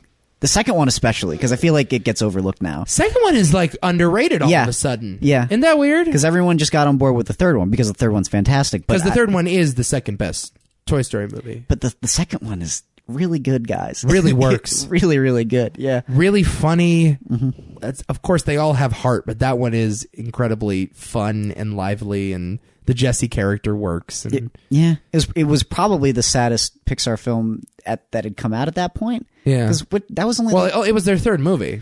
was it their third movie? Yeah, they. that's right. it was Toy Story, Bugs Life, and then Toy Story Two. I saw Bugs Life very recently, actually, and uh, it's not their best film, but I, I I was actually struck by how good that movie looks. Yeah, They're great looking films. They're really beautiful, and it's amazing what they pulled off with this animation. And it makes sense that people would start adopting this style. Yeah, there are no 2D animation movies anymore. What we're, I think, going to start seeing is the Spider Man into the Spider Verse effect. Do you think so? I think so. I think they have figured out the new way to do it. Okay. And I wouldn't be surprised if more animated movies started looking like Spider Verse. All right. But you're right. Every animated movie was influenced by Toy Story, for better or for worse. All of the Disney movies like Frozen and Zootopia and Wreck It Ralph are all just basically low grade Pixar movies. Yep. And Except this brain trust knows how to make kids movies I think better than anybody else in the history of mankind. yep. It's amazing. It's amazing what they do. And it, there's no like one person you can put it on. It's uh it, it's Lasseter, it's what's the guy's name that ended up that did Incredibles 2 and Doctor Pre Doctor. They got Brad Bird, Yeah, Brad Bird. They, they, they just god. They know they're how to so s- good at this. and they know how to tell a wonderful story too. That uh, actually has mature themes. Yeah. that you could learn s- a lot from. It's just ugh. It's like it's this kind of kind of thing that just started a whole wave of filmmaking, and that you just you know, or at least a whole a whole uh, uh, I don't know appreciation for those ideas that we didn't see before in certain kids films. Yeah. Like this, like this is the film that uh, I will gladly show to my kids. That kind of thing. Of course. And I'll watch with them and enjoy it Mm-hmm. every step of the way. Yep. So good. And I have I have a friend who who doesn't like movies like this because he thinks they're just for kids. And it Yeah, well, because he has only seen Babe. fucking what? Only seen Babe. And he's like, "Yeah, eh, I think I'm good with kids movies." Can't. Yeah. You wa- you watched the wrong movie from 1995, bro. What are you talking about? you can't be talking about me. This lit- otherwise this makes no sense. Only Toy seen Story's Ba- great. Yes, Toy Story's great. What else is there to say? I mean, there's nothing to say. It's got a great legacy and it's a great movie and it's for adults and for kids and the performances are fucking awesome. Yep. And like this forever changed both Tom Hanks um, And Tim Allen. and Tim Allen's careers. Even the Don support- Rickles? I was just about to say Don Rickles is uh, Wallace Shawn is Rex. Yeah. two of the more m- iconic movie characters, honestly. That Bugs, Woody, Rex, Ham, Mr. Potato Head. Where are you on Toy Story 4? I don't want to see it. So evidently it's a prequel, right? Is it? Oh, oh, it takes place in between number two and number three because it's about little Bo Peep, I guess. And Oh, What about the- happened to her? Yeah, I think could be wrong, but I believe that's what they're doing okay. because the movie's going to be like a straight romance between Woody and little Bo Peep. Oh, it w- w- you said bef- in between. Uh, Two and three, I think. why not just do it before one? I, I don't I don't know.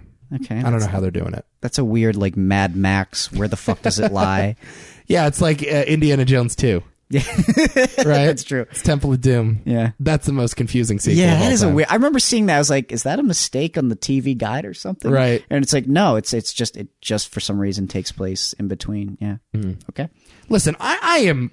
I'm gonna see whatever Toy Story thing is put in front of me. I'm what am I very- gonna do? I'm gonna be like, no. That makes it better in my eyes because uh, the the the, the level of like perfect closure that we get in Toy Story three. Like I don't, I didn't want to see a story that takes place afterwards. Yeah, Like that's just just leave it. That's the way you wrap it's the it up. perfect ending. Yeah. yeah, it's the perfect You ending. would soil it if you did anything else. By the way, that movie is probably gonna get nominated when we get the chance to do so. Toy Story three. Yeah, Yeah.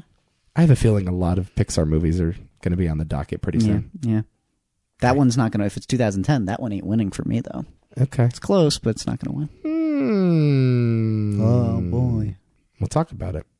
Toy Story. We'll talk about it later. I will not cross it off. No, I don't think don't- you will either. Don't cross it off. Don't you cross that one off. Seven.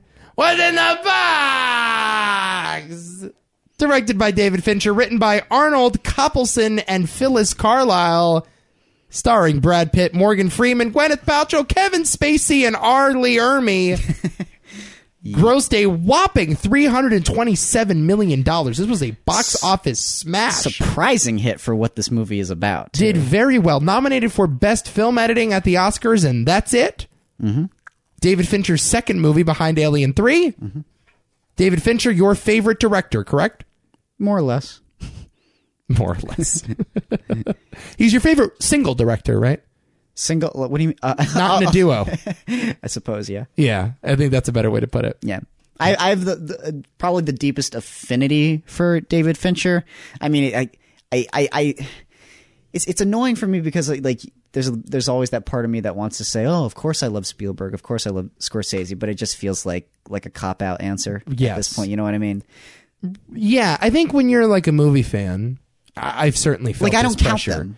It's, it's Not sort of- only do I not count them, I also want to say something about me when I give the answer to that question. yes, You know, like when you ask me what's my favorite movie, I do feel bad when I say The Godfather because it is legitimately my favorite movie. It is the one closest to my heart, but it's also like, oh, you're just one of those nerds that loves The Godfather because you watch it in film school. Everybody loves The Godfather. I know, but I'm like, no, I grew up watching that movie, and it's just my favorite. It's the one I could watch the most. It's the one that I think about all the time. Yeah, j- and I I understand. Like, I wish I had a more clever answer. I just don't. You know, and I think yes, you're right. David Fincher is that once you get all the Hall of Famers out of the way, Yeah.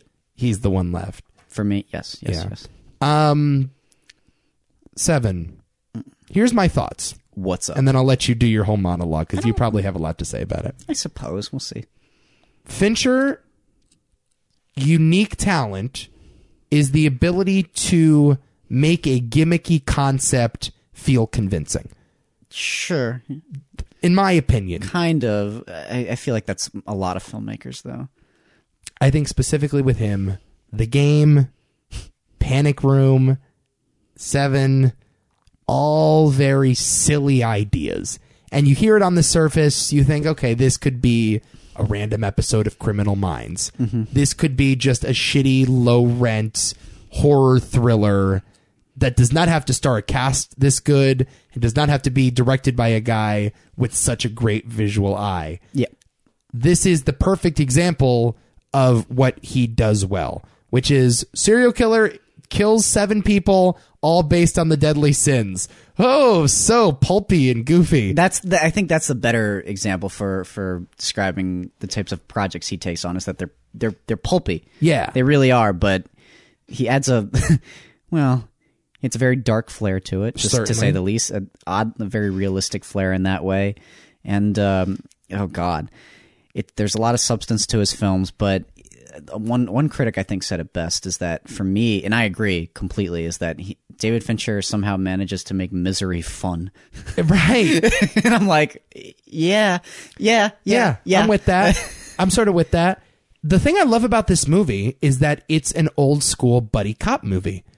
This is uh, the 90s neo noir. This is Right. a neo noir at its purest form. Yeah. Aside from the, the you know the questionable femme fatale elements, uh, yes, it, this is this is about as modern a noir as you could possibly get. It's very traditionally told. It is not Silence of the Lambs. Like Silence of the Lambs is what I would consider to be the most pure horror thriller Yes. Mm-hmm. that's ever been made. A, a pure serial killer, dark, twisted story. This one is just sort of about two guys investigating a case. And they have good chemistry, and they're quippy. It's a very funny movie like Mm-hmm. Yeah. incredibly funny when Arlie Ermey's sitting at the desk and the phone rings and he answers the phone and goes, "Isn't near my desk?" it just hangs up. and hey, that's like one of the funniest moments of the '90s for me in film. I love that moment. Yeah. There's just like a lot of great little character beats in it. And although again, it's dark and it's broody and Nine Inch Nails closer is playing as part of the title sequence. So and- one of my favorite opening title sequences ever. yeah, I mean, sure, there's a lot of dark emo goth stuff about it, but it is just sort of a traditional buddy movie. Yeah, it's it's uh oh god, I it's it's weird cuz um hmm it's the best way to pin this movie down because I I find this movie to be uh because like you were saying, I think it could have been far more silly than it actually comes across, but again, Fincher's like kind of firm hand in directing it is just ever present. I mean, it's efficient as I like to say. I mean, this is one of those movies that doesn't really miss a beat. It's on point all the way through as opposed to his previous film, but uh yeah. which I still have not seen. Mm. It's the only Fincher movie I haven't seen, Well, you wouldn't like it, but uh, but I, I would understand why. Um, but you love it. yeah, I. Oh God, what do you, Alien Three, we're talking do I have about. to talk about Alien Three now? I, No, I you talk about what you want. I think the, the the theatrical release is a mess, but it's not as terrible as people like to say it is. Uh, the assembly cut, sorry, Nico, the assembly cut's quite good. Anyway, um, yeah, seven in my opinion is. Uh, it's maybe Fincher's best film. I was about to ask you that. It's your favorite Fincher film. It is. Uh, it would have been recently. I changed my mind though. To Zodiac. It's it's it's Zodiac now. so my brother just saw it, and he What? just Zo- ra- he randomly watched Zodiac. Oh, yeah? and he came up to me. He goes, "You ever seen this movie called Zodiac?" And I go, "W- You watch that without me telling you?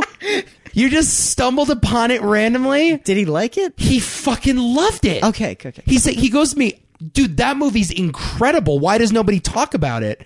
Because I was talking about it in relation to Seven. He goes, I think I might like it more than Seven, just because like Zodiac is real life, and you know it's more of a challenge to make that story compelling than the goofy concept behind Seven, which is a pure Hollywood movie. And seven is, I mean, is again for for what I was talking about in realm in the realm of its efficiency versus Zodiac. Z- Zodiac is three hours long. Yeah. and everyone I've ever talked to about Zodiac adores that movie. That's the other thing, and that's the movie that like like made me want to research the the entire case.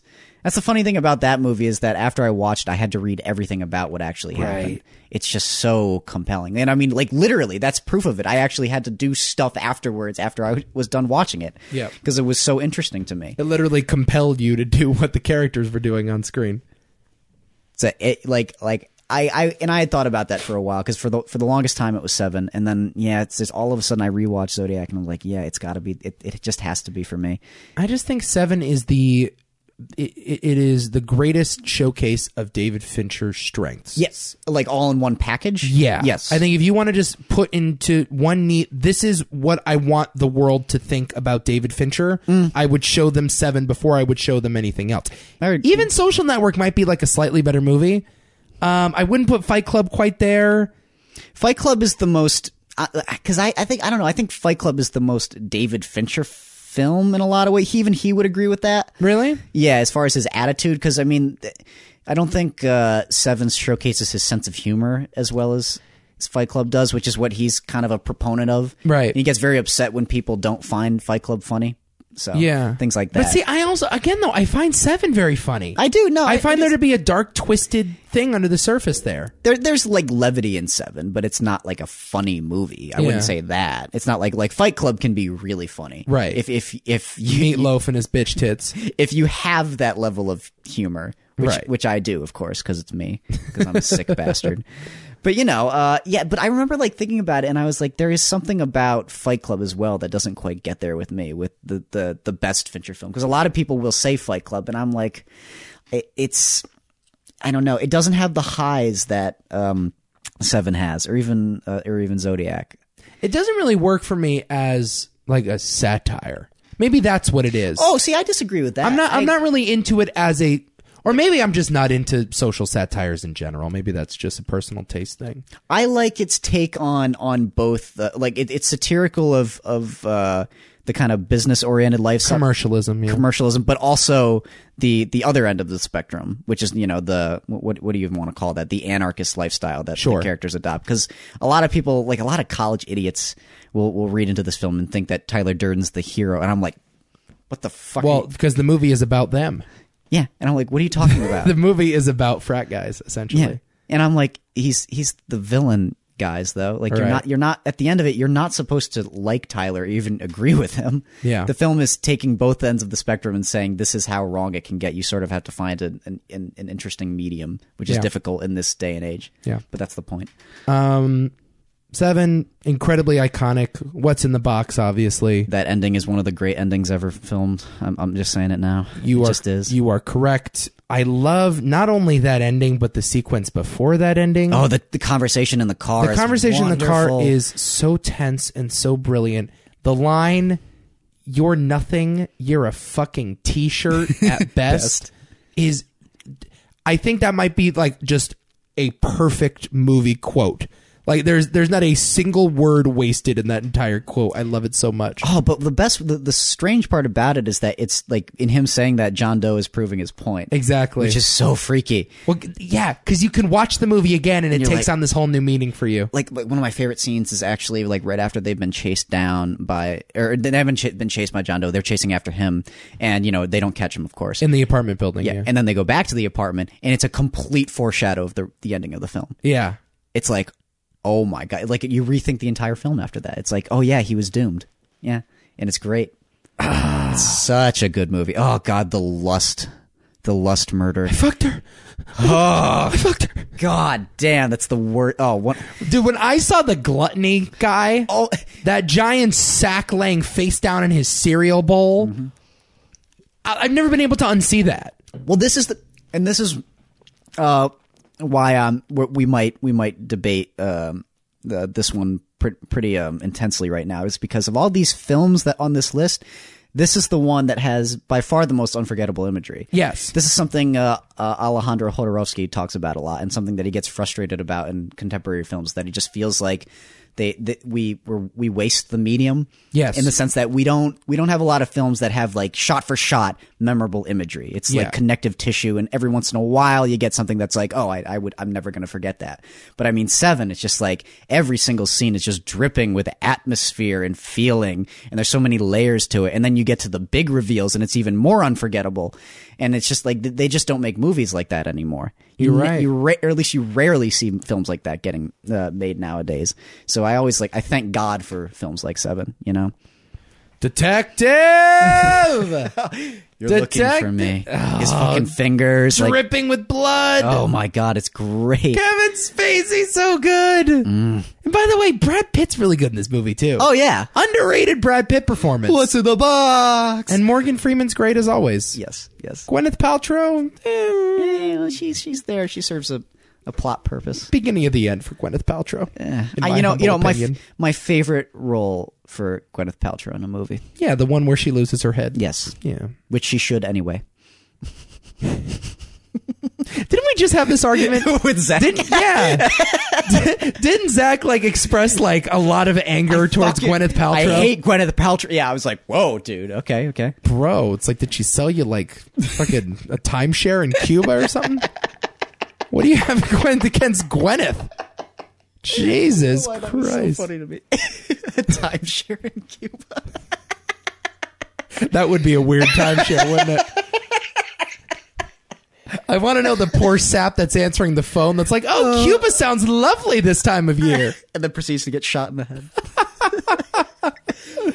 Oh, God. Okay. Seven's fantastic. Heat. Okay. Ooh. You ready for this? Let's do it. Written and directed by Michael Mann, That's right. starring a little guy named Al Pacino, another character actor named Robert De Niro, the God Among Men Val Kilmer, and John Voight. That's right. grossed 107 million dollars at the box office, nominated for zero Oscars, and uh, not on any lists of any kind. No. And this that probably frustrates you. But it, it kind of frustrates me if it's not on any list. Pull up the soapbox, please. Because this is a best for me as well, by the way. pull up, pull up the soapbox.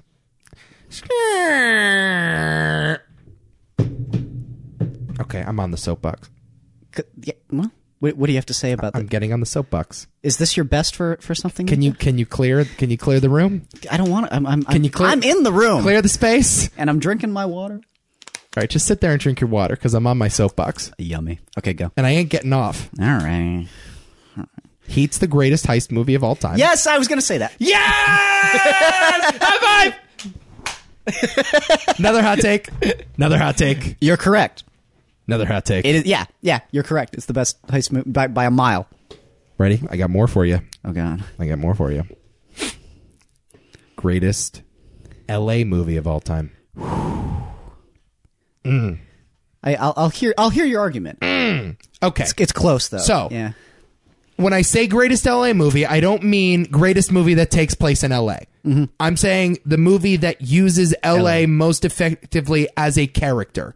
okay. Pulp Fiction's a movie like that. Drive, I would say. Drive's a movie like that. Sunset Boulevard's a movie like that. It's like this takes place in LA and cannot take place anywhere else. oh, you're gonna you're gonna draw comparisons to uh, uh, the Wire, aren't you? Sure. Well, no, I wasn't planning on it, but I can. Yeah, you can. I can. Yeah, The Wire is a movie, or sorry, is a television show about Baltimore. That is a Baltimore TV show, and it is cannot be said anywhere else. This is a movie, like many of Michael Mann's filmography, by the way, including Collateral, which came many years later. That's another one where uh, the character of L.A. We will be talking about come that year. Don't you worry. Yeah, I fucking love Collateral so much. oh, we'll, we'll talk about. Col- I can. I, I'll talk about collateral after you. Okay. I know what you're going to say, and I might agree with you. Um, it's so the, the way that Michael Mann shoots this city is so sleek and so cold. Cold. You know, and, and and but it works. Yeah. Because that is what LA is. hmm And it's grimy. It's dirty as fuck. There are so many LA movies that choose to glamorize the city and to make it look sunny and beautiful. And this is like ferocious. Yeah, and this is like, oh shit, man! I am there, every street I go to is a back alley. Yep. Th- I'm never like on Melrose. I'm never on Hollywood Boulevard walking down the Walk of Fame. Yep. It's just it's it is not warm. It is not welcoming. No one's going to be there to give you a hug and hold your hand. But there's no, e, there's not even like a pretense of it in this film, which is interesting because most films will say, okay, there's there's a glamour quality to it, and underneath the surface is all this dark shit. Where this one gets rid of the pretense altogether. It's like, nope, it's dark and it's fucked up, and here it is. Yep. And that to me works. Yeah. Which is why I say in terms of LA movies and there's so many of them because literally LA is the entertainment capital of the world. This one stands above the rest. I agree. Had a tremendous amount of influence as I said before. If this movie does ex- exi- exist, The Dark Knight does not exist in the way that we know it. It's Yes. a different movie. It's not even close.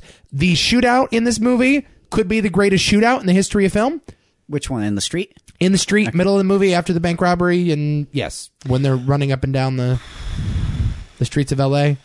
I put it up there maybe with Butch Cassidy. Butch Cassidy and the Wild Bunch are up there with me. okay, Oh God, bigger. No, no. Great. Well, can you? Does that count as a shootout? Can you say good, the bad, and the ugly? The finale there. I don't know, not in the same way. Yeah, okay. No, no, no, no, no. I agree with that, yeah. No, I mean like it's a massive set piece. This group is shooting at this group. Yeah, I, I again, it's like one of the most rewatchable scenes in the history of film for me. Takes uh, inspired a lot of video games too. A lot of you know. a lot- Oh, interesting. yeah. Fun fact. I mean, Grand Theft Auto like like models the shit after after films like this. Yeah. Yeah. So, and there's literally entire set pieces that are just based off of uh, uh, high sequences in Heat. So Yeah. which makes those games somewhat annoying to me. So, but uh, Yeah. but ag- again, it just it shows the impact of this film and that the impact is actually there, despite Right. the fact that this is a film that I think in the general public is not as appreciated. If I'm being totally honest, Wow, with you. that's odd. aside from one detail, and that's the first on-screen coupling of Al Pacino and Robert De Niro. All right, I would love to talk about that. Yeah, So, as you just mentioned, this is the first time that Pacino and De Niro shared the screen together. They will soon be doing that in The Irishman again. coming this year. Whoa. They were in, of course, Godfather Part 2 together, but different timelines, so they were never sharing the screen. Mm-hmm. Um, this is controversial. I can't believe I'm going to be the one saying this. I hate that scene. Re- Ooh, the di- I really, hate the diner scene. really, why I don't like, there's something. is it slow to you? it's like you just have this incredible propulsive story it, this is a two and a half hour long movie and It's it, a two, it's almost a three-hour movie. yeah, and it and it moves with such efficiency for me you have this incredible story this cat and mouse game that just slows down halfway through for the diner it's like every other scene before it is thrilling and tense and you're on the edge of your seat and then the two just share a cup of coffee and the dialogue is like really flat B- aside from the line y- y- uh, i have it written down uh, i have a hard time quoting it but uh, it's uh, you'll i don't have it written down i just realized that What I don't. e- What's the quote? ne- never be afraid to leave something if heat if you feel the heat coming around the corner Okay. that one. Like don't don't get close to anything unless you're willing to let them go if the heat's coming around the corner. Besides that scene, they're not really talking about anything. It's just like sort of an excuse to put them together. I guess there is there's sort of an inherent tension with wh- who their characters are and just the novelty of seeing these two actors together. Yeah. and just kind of play off. But that is what it is though. It's a novelty. Yeah, I know.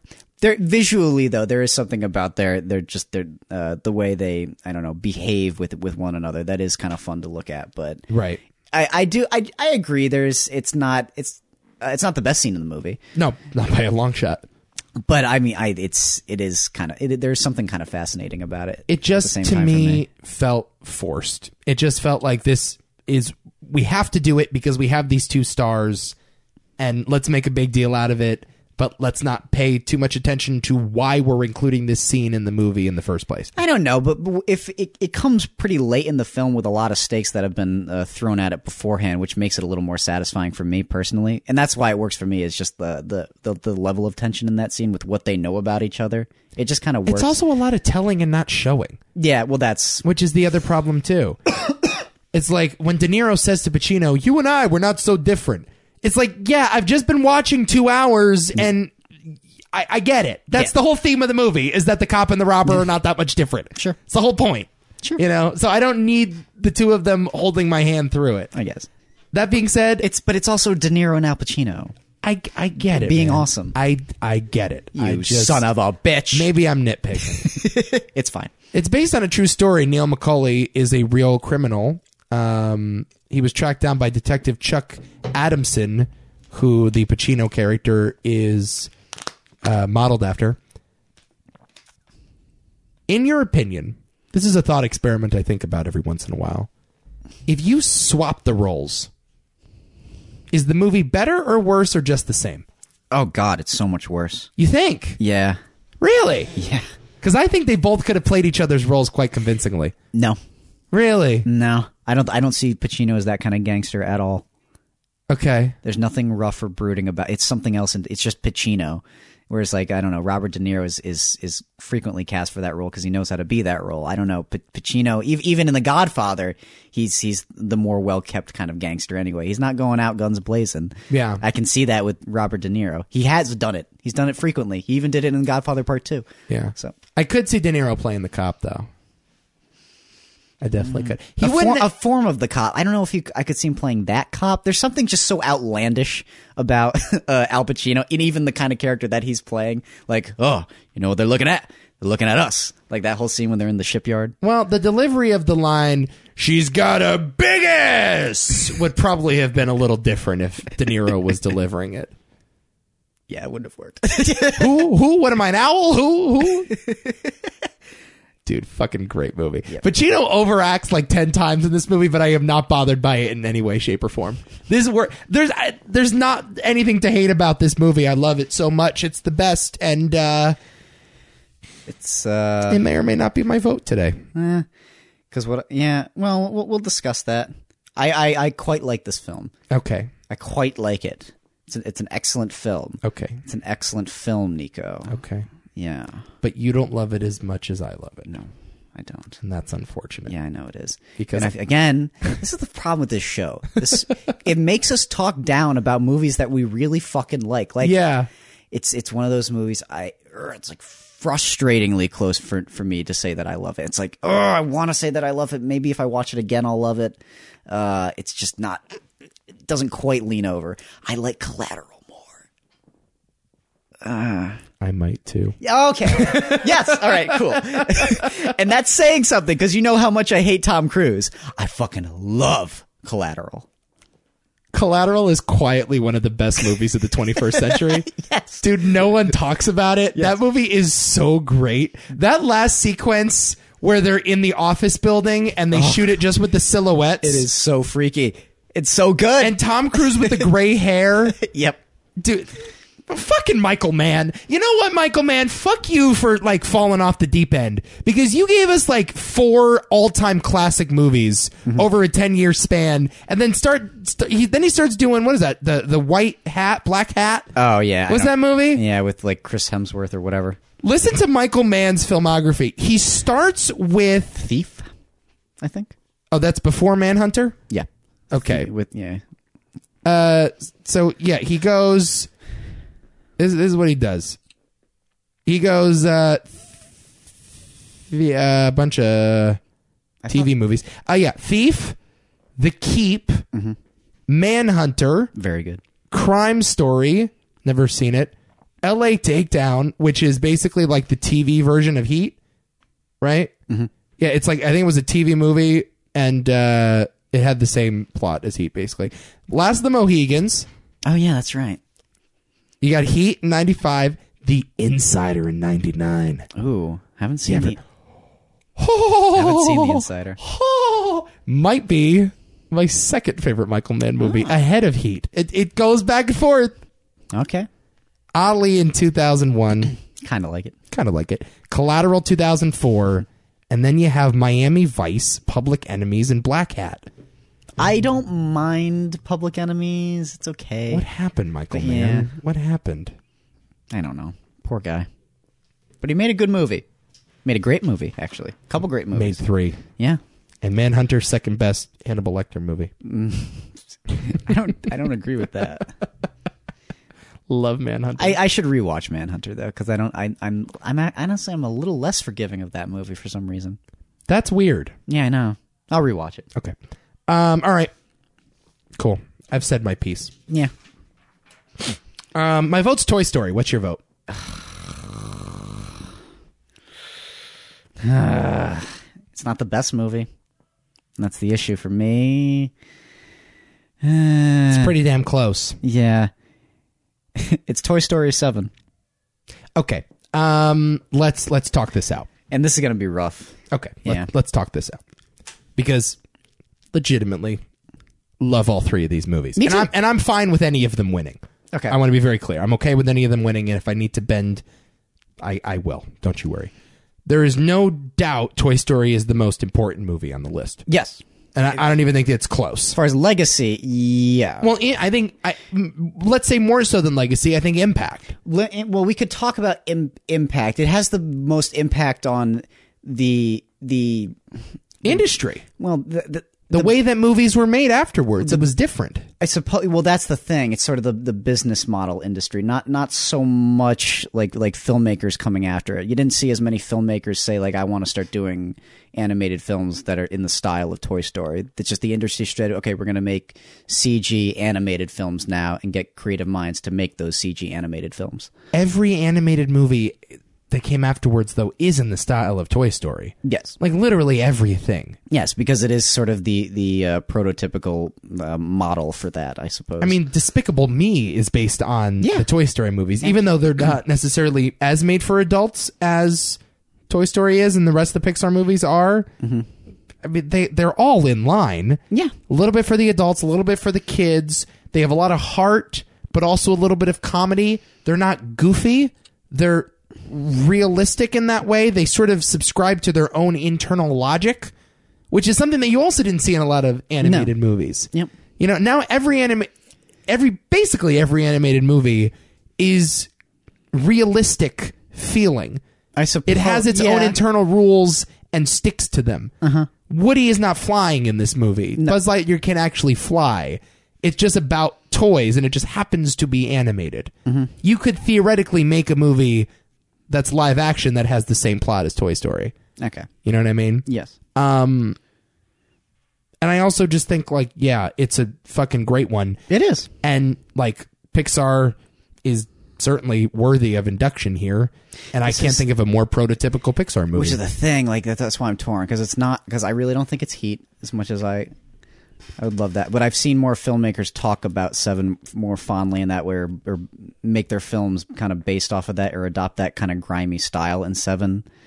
And uh, as far as like again, it's another film that, as far as like legacy is concerned, is very well remembered and whatnot. So it, it gets that certainly not to the degree that Toy Story has, but it's at least it's there. yeah, Uh, but I think the thing is Seven for me is a better film. I think it's slightly better, but it's not that much better. It might be. I really don't think it's that much better. I mean, you just said that it's it might not be David Fincher's best movie. The, So I mean, I, but the, the the problem is his best film came out in a year where we- we'll talk about that. yeah, I know it's not going to win that it's year. a little different. Which I, I that's uh, like I don't want to think about that. yeah. no Anyway, need. don't, don't think about it. but oh god, I think as far as uh, influencing filmmakers, I I I want to say seven. God, because I want to say seven at least in that way is is is it maybe tied with Toy Story? Because I, I I don't know the as far as like influence influencing filmmakers with Toy Story, I feel like that that has more to do with the the the business model than anything. It's less I don't know. The, the, there's What- less what- there's less room to move with Toy Story is my issue with it. It certainly has the greatest uh, legacy as far as pop culture. Uh, By a mile. by a mile. Um, to infinity and beyond Yeah. is forever etched in our consciousness. but for me it's not the best movie and as far as impact oh god it's it's it's because it's two different kinds of impact is what i'm saying It, it- no, I'm s- ugh. okay. you know what i mean Okay, though? all right. Like, I, I okay. I I do understand what you're saying. I'm not so sure the business side of Hollywood and the creative side of Hollywood are that separate of entities. The ki- the cart doesn't come before the horse, man. It's like a movie gets made if the higher ups in Hollywood say the movie can get made. do you know how much paperwork and shit is that goes along with making a movie No, I right, right. That's what I mean. the due diligence that goes into making these things before you actually say okay let's just get to shooting the fucking movie Right. It's- so like well yours your argument, if I understand it correctly, is that Toy Story influenced a bunch of studio heads to greenlight more CGI animated movies. it, it does kind of feel that way Whereas Seven inspired like a bunch of auteurist real filmmakers to make their real but stories. that, that sounds like i'm selling the filmmakers in toy story short though because i'm, I'm and tr- I think you are. I'm not. I'm not trying to do that because then you get like people like Brad Bird who come along and they they they really love that kind of work and they they make a name for themselves just through that kind of work. Yeah. I I ugh, this is hard. And I, by the way, I also don't think like Seven is necessarily an independent auteurist No, movie. I mean, it, like it's a big studio movie. It made three hundred and twenty-seven No, million it's- dollars at the box office. it's it's New Line Cinema. So I wouldn't call it huge, but It made a lot of movie. I mean, Yes. it's it's a popular movie Yes. and certainly influenced the business forces behind Hollywood as much as the creative forces. And I'm telling you, man, there's a there's a young generation of filmmakers that wants to do what Pixar did. okay, maybe I think definitely. maybe And by the way, I'm not so convinced that that Seven is a better movie than Toy Story. I'm convinced it's a better film. I don't know. I really am. It, it, it, it I, I always get more out of watching Seven than I do Toy Story. I will watch. I mean, it's just me, but I will watch Seven before I watch. Toy So Story. you have a more personal I do, relationship and that's to the Seven. thing. But that, but it's it's fucking Toy Story. I think that says it all. That's the thing. Like, You just used the term "it's fucking Toy Story." but do we again? Do we want? It's it's like the movie to nominate. You got to think about this for a second. We want to make a statement. Is that what you're telling Well, me? we don't have to. And I wouldn't. I wouldn't feel bad about nominating Toy Story. Is the thing. This is one of those that's very difficult for me. Probably more so than it is for you. it's not difficult for me. That's the thing, and I'm just like, because I don't want to. You don't want to sell seven short. It to me, it's the better movie. Ugh. Do you want better movie or greater movie? I want greater. We're going movie Hall of Fame here, aren't we? Because if we're going greater, it's probably Toy Story. so here's my thought. That's the thing. Here's my thought. We're recording two episodes today. Mm-hmm. We have to actually get to it because we're running out of time. Um, holy fucking shit! We'll get there. You have a bachelor finale to to catch. Yeah, we do. But that the next episode will be easier than this. Okay. Um, I don't think we're gonna go with the popular choice next week. So if you want to make a statement, We'll say it then. we'll say it then. I think for now, Toy Story gets into the movie Hall of Fame. Do you agree? I could agree with that. Okay. I can't even clap for that. I'm, I feel bad. Why, Like I fucking I love Toy Story, I dude? love It's your Se- I love childhood, Se- bro. I know. There, listen, there is no question to me. Toy Story is a more personal movie. Th- th- Than it is. It is more near and dear to my heart than Seven. is. that's the thing is that th- th- these films mean it's. I hate it when you come across films that mean just about as much to you. yeah. Like like Seven is an, is another one of those important films for me, but I can't deny that Toy Story is also. Let me tell you this: important if film. Mm-hmm. if Toy Story was Snow White and the Seven Dwarves, Seven gets in immediately. you know what I mean? Like I wouldn't I wouldn't think twice about it. All right. Even though like I can still acknowledge Snow White is a better movie, t- Toy Story means a fucking lot to me, man. It does. That that's a movie I watched. God, d- d- every two weeks Okay. when I was six years old, I can quote that thing front to back. Nothing wrong with it. Don't feel bad. Give it to Toy Story. Seven doesn't need your love, man. Seven's gonna be okay. Seven's gonna be just fine. It wants to be left alone. Seven wants to be left alone. Yes, that's a great point. Seven, seven ain't showing up to the induction ceremony. Seven ain't giving a speech. Toy Story will accept your love with open arms. that's fair. That's a great point. I don't get me wrong. I love seven, but that's the right choice, and I don't regret it. Okay. Congratulations to Toy Story, the best movie of 1995, Greatest movie. greatest movie of Greatest movie. 1995, There is a difference. and the latest inductee into the movie Hall of Fame. Next week, gentlemen and ladies. Well, I don't know why I just excluded a whole sex. there are no sexes. Well, actually, there are. There's no genders. You're right. There are no genders. You're right. Uh, let's end that there. Um, n- we already did our draft for next week, and I'll read them for you so you can watch along and also vote in our Twitter poll. The six movies we will be discussing for next year's induction 2006. 2006. Weird year, honestly, but a great year. I think one that goes a little uh, overlooked. So we called an audible at the last second Yep. and changed movie years. We were going to do an earlier one. What were we going to do? 68? Yeah, we were going to do 1968, and we'll do that pretty soon. Um, but this list, like, sort of just hit us out of the blue. We were just sort of spitballing random years, We and were like, whoa, whoa, whoa, what? it was like, whoa, Yeah. a lot of great movies came out in 2006. So again, watch along with us if you want to hear us discuss The Devil Wears Prada, The Prestige, Pan's Labyrinth, Casino Royale, Children of Men, and The Departed. Those are your six nominees for the year 2006. It's a solid list. That's a solid list. Really solid. There are no babes in sight. Amen to that. Only one baby in Children of Men, as a matter of fact. Spoiler. Other than that, no more babes. That's the whole movie. Spoiler. I didn't spoil you that. Fuck. God damn it. yeah, I kind of spoiled. Yeah, you Children of Men. did. It's okay. Uh, we'll be talking about them, inducting one of them into the movie Hall of Fame. Please join us then. You are at some Adam Hall on Twitter. I am at Funny Nico tweets. Tweet us your entries for the movie Hall of Fame at TMT underscore media. Vote in our Twitter polls. You know the drill. And if you would like, please subscribe on all podcast apps of your choosing.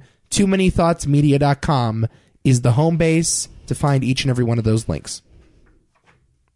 All right, Adam. Sweet. Good. We're done. We got it. We're good. All right. Uh oh, you need a quote, don't you? I got it. oh, you do. Great. We've already said it That'll be it. multiple times. Until next time. What's in the box? She's got a big ass. To infinity and beyond.